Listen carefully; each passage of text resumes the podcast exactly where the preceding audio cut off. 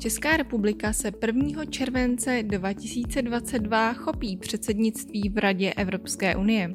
Pro Českou republiku to nebude poprvé. V roce 2009 už si to mohla vyzkoušet. Eh, tehdy ještě ta předsednická role byla o mnoho významnější. Eh, pak tedy došlo k úpravě té role toho koordinujícího státu a to prostřednictvím Lisabonské smlouvy. Každopádně um, je dobré si připomenout, eh, jaké to vůbec bylo v tom roce 2009 a proto jsem se setkala s tehdejším premiérem Mirkem Topolánkem, kterého jsem se ptala, jak vlastně na to předsednictví v roce 2009 vzpomíná a co by třeba poradil těm, kteří to nové předsednictví v roce 2022 chystají právě teď. Na otázku, jak vlastně na ten rok 2009, respektive na tu jeho první polovinu vzpomíná, jsem se dozvěděla, že to byla jedna velká výzva. Mirek Topolánek ale říká, že se nejednalo ani tak o ten rok 2009, ale o ten rok předešlý. Z čehož by si mohla vzít ta současná česká administrativa tak trochu po naučení. To, co mi chybí na tom dnešním, a k tomu se asi dostaneme, na těch dnešních přípravách, je to, co my jsme absolvovali už v roce 2008, kdy jsem vlastně absolvoval Tour de Europe, kdy jsem objel všechny evropské metropole, nebo ti kolegové přijeli za mnou a představoval jsem priority českého předsednictví, eh, české akcenty, které budeme chtít prosazovat během předsednictví a vlastně jsem tím dostal možnost nejenom potkat se opakovaně se svými kolegy, ale také prezentovat tu českou stopu. Mirek Topolánek pak vzpomíná na tři velké krize, které musela Česká republika během toho svého předsednictví řešit. Jednalo se o krizi v pásmu Gazy, druhou krizí byla krize plynová mezi Ruskem a Ukrajinou a tou třetí byla vlastně nastupující finanční a ekonomická krize. Mirek Topolánek také jmenoval uh, tři hlavní osobnosti, které mu pomáhaly to předsednictví formovat. Eh, za prvé tehdejší ministr zahraničí Karel Schwarzenberg, který eh, tehdy podle slov Mirka Topolánka měl obrovské renomé po celém světě. Eh, dále to byl Alexander Vondra, tehdejší vicepremiér pro evropské záležitosti a na třetím místě nepochybně Marek Mora, který dnes eh, vlastně sedí v centrální bance a dříve tady pracoval v Radě Evropské unie na velice významné pozici. Mirek Topolánek také dodává, že přestože tedy 8. května musel opustit eh, Strakovou akademii, protože jeho vláda padla, tak eh, těch šest týdnů zkrátka Česká republika to své předsednictví tak nějak dosloužila a nemění to nic na tom, že to byla jedna velká jízda. Samozřejmě mi to nedalo a musela jsem se Mirka Topolánka zeptat, jestli ho to náhodou nemrzelo, že to své předsednictví nemohl dotáhnout až do konce. Tak eh, mrzí, nemrzí, to je politický život je takový, eh, mě mrzí, na jubilantovi Václavu Klauzovi, že nás tedy nenechal to předsednictví dosloužit, což by bylo standardní a všude v Evropě by to tak probíhalo.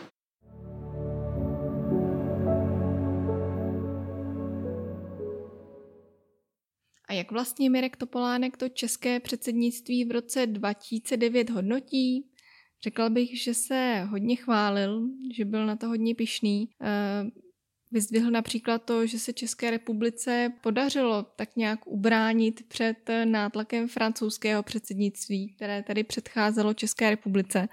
Neboť, jak on sám říká, tak francouzi mají jakýsi velikářský komplex a snaží si tak vždy tak trochu zmanipulovat tu zemi, která předsedá po nich eh, právě ve svůj prospěch a podle něj je velký úspěch, že Česko se nijak eh, francouzi nenechalo eh, zmanipulovat a že si to předsednictví zkrátka udělalo po svém.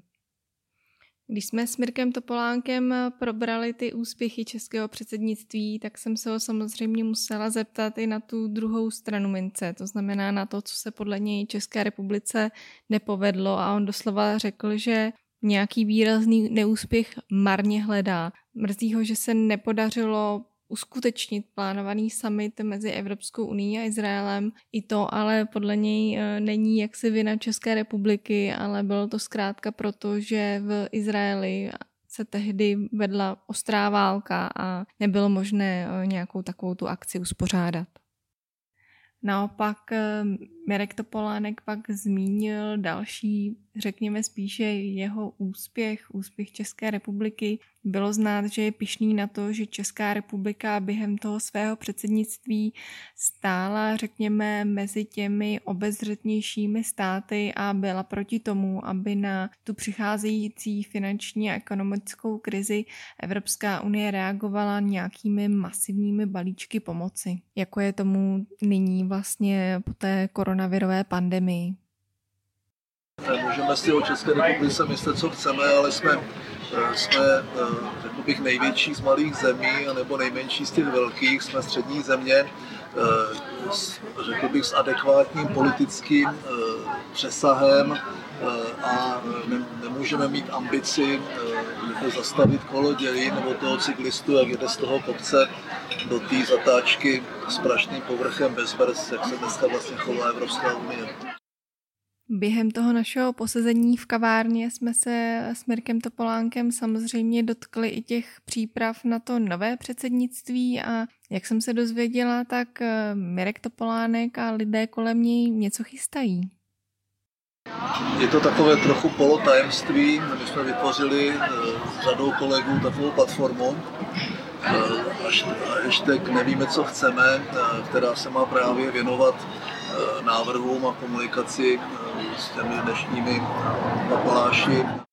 A chceme té dnešní státní správě eh, pomoci eh, jak s formulací těch národních priorit eh, té české stopy, tak samozřejmě s tím, co bychom měli chtít během toho půl roku dosáhnout, nějakou naši českou národní specifickou prioritu a měli bychom se o ní pokusit. Měli bychom eh, využít toho půl roku pro propagaci České republiky, eh, to znamená eh, dostat jednotlivá jednání do regionu, dostat, zainteresovat na tom hejtmany, zainteresovat na tom města, zainteresovat na tom normální lidi. Toto všechno my připravíme a budeme jednat mimo jiné s novým náměstkem ministerstva zahraničí a mým kamarádem Janem Kohoutem, který by měl mít právě toto na starosti. Budeme chtít po české administrativě a budeme tlačit na jednotlivé politické strany, eh, aby české předsednictví mělo svoji oficiální hlavu tady doma, člověka, který bude už teď komunikovat s zahraniční partnery, dneska s Janesem Jančou ve Slovensku a, a potenciálně eh, s francouzskými představiteli, eh, kteří jsou před námi. Materiály, které nyní připravuje tým státní tajemnice pro evropské záležitosti Mileny Hrdinkové, označuje jako suché, ploché a tupé. Těch materiálech není nic, co by ukazovalo, jestli je to české, maďarské, eh, francouzské nebo malcké předsednictví. Není tam nic, eh, co by vlastně eh, zainteresovalo řadu lidí a běžné občany, aby tuto věc brali jako určitou prioritu právě v tom mandátu té příští legislatury, té příští administrativy, která tady po volbách bude. Všichni víme, že Češi jsou vůči Evropské unii poměrně skeptičtí a mě zajímalo, jestli si třeba Mirek Topolánek myslí, že předsednictví má potenciál s tím něco udělat.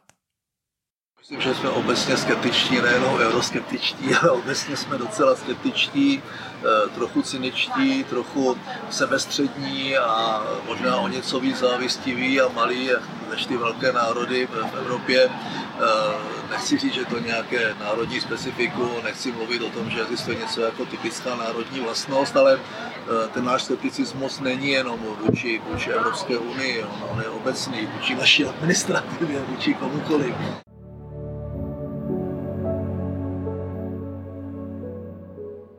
Já bych pravdu řekl, mám spíše obavy z opaku, Eh, Andrej Babiš, eh, toho zajímá Evropská unie jenom z hlediska dotací, eh, případná selvíčka s těmi státníky, protože nevěřím, že on tam něco reálně vyjednává.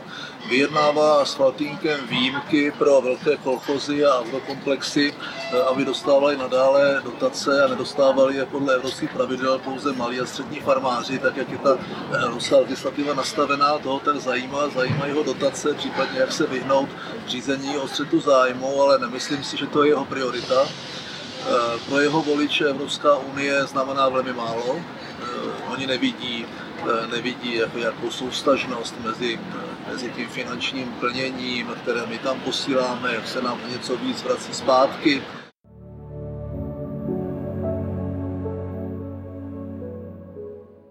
Musíme vidět i ty přípravy v kontextu těch voleb, které budou v říjnu, kde bude vlastně o politický a možná nejenom politický život. A z tohoto ohledu ne, nevidím, že by mohla přijít pozitivní změna v těch přípravách a proto chceme apelovat eh, na ty jednotlivé subjekty, které by případně mohly být příští vládě, aby to vzali za své, aby tu agendu brali jako jednu z klíčových agent eh, k těm svým třem prioritám, přidali čtvrtou a to je neudělat ostudu Eh, projít to eh, co s nejmenším počtem ztracených kytiček, eh, s tím, že se nám třeba podaří nějakou tu věc, na které se zhodneme, co je tím národním zájmem, během toho půl roku buď prosadit, anebo aspoň položit na stůl jako věc, která je v našem zájmu a kterou prostě my budeme prosazovat. Samozřejmě jsem se hned na to Mirka Topolánka zeptala, co by mělo být podle něj tou věcí, kterou by se měla Česká republika snažit během toho svého půlročního předsednictví prosadit. A dozvěděla jsem se, že v rámci té jejich skupiny, v rámci té jejich platformy jsou různé názory a to, na čem se shodují, je jaderná energetika. Evropská komise se zatím jasně nevyjádřila k tomu, zda by tedy jádro mělo být eh, v Evropské unii považováno za čistý, respektive bezemisní zdroj energie a právě to by se mohla Česká republika pokusit změnit. Usnadnilo by to totiž financování nových bloků jaderné energie v České republice. Mělo by to tam být zřetelné, měli bychom být vidět, měli bychom se o to pokusit, eh, měl, měl, by, měl, měl by to mít svoji hlavu, svůj leadership a tak na branku, tak abychom využili toho půl roku minimálně pro artikulaci našich požadavků, protože Evropské unii to funguje, je to obchod.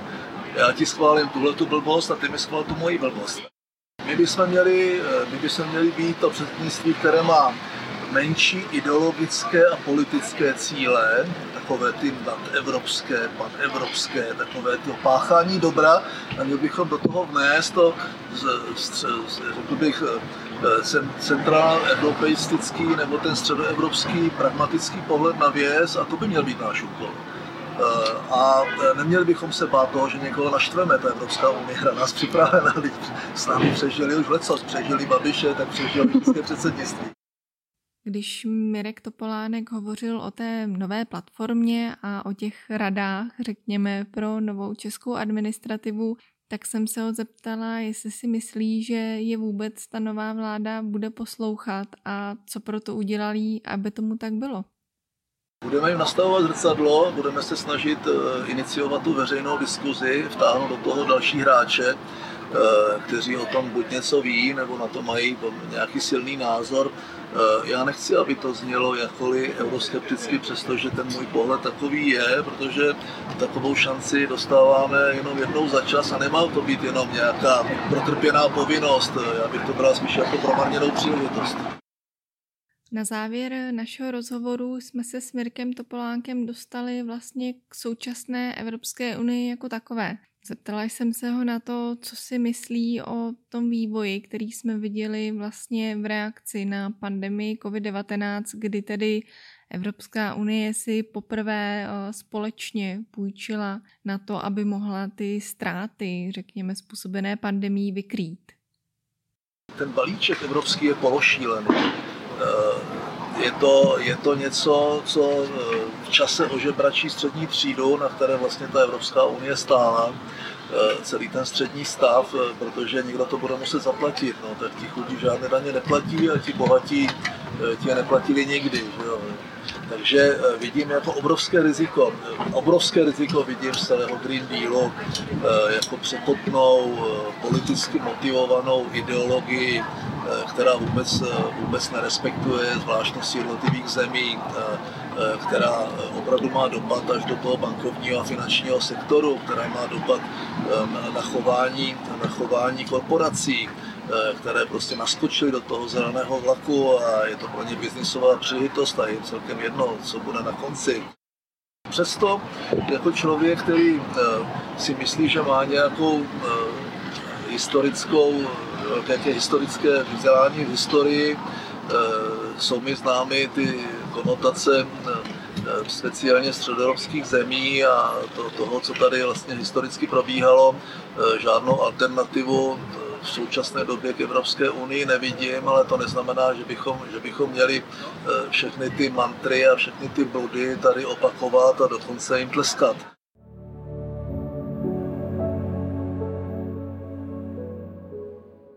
Svou úplně závěrečnou otázku jsem věnovala jakému si globálnímu mezinárodnímu vývoji. Eh, chvíli jsme se bavili s Mirkem Topolánkem o zahraniční politice EU. Zmínil, že vlastně vnímal eh, nedávnou cestu hlavního představitele Evropské unie pro zahraniční a bezpečnostní politiku Josefa Borela do Ruska jako velkou ostudu podobně vnímá jako ostudu to, že ruský prezident Vladimír Putin jaksi rozbíjí Evropskou unii tím, že komunikuje zvlášť s Berlínem, Římem, Madridem a Paříží a že nějaká Evropská unie ho v podstatě nezajímá. Já jsem se pak ještě vrátila k té evropské zelené politice. Hlavně kvůli tomu, že vlastně to není jenom, řekněme, výmysl Evropské unie, ale že tu zelenou linku táhne v podstatě celý svět, takže mě zajímalo, jestli si myslí, že má vůbec smysl, aby se Česká republika nějak stavěla proti proudu. Klimatická změna byla přeci jen i tématem summitu G7, který se uskutečnil v červnu za účastí právě amerického prezidenta Joea Bidena, ale Mirka Topolánka tento summit příliš nenadchl. Plácali tam něco o covidu a o klimatických změnách, ale vyhýbají se řešení zásadních globálních, geopolitických eh, hrozeb, eh, konfliktů. Mirek Topánek si pak postěžoval na to, že lídrům, kteří vlastně se setkali na tom summitu G7, chybí síla, odvaha řešit eh, nějaké zásadní problémy a podle něj se uchylují k substitučním ideologiím, jako jsou právě klimatické změny.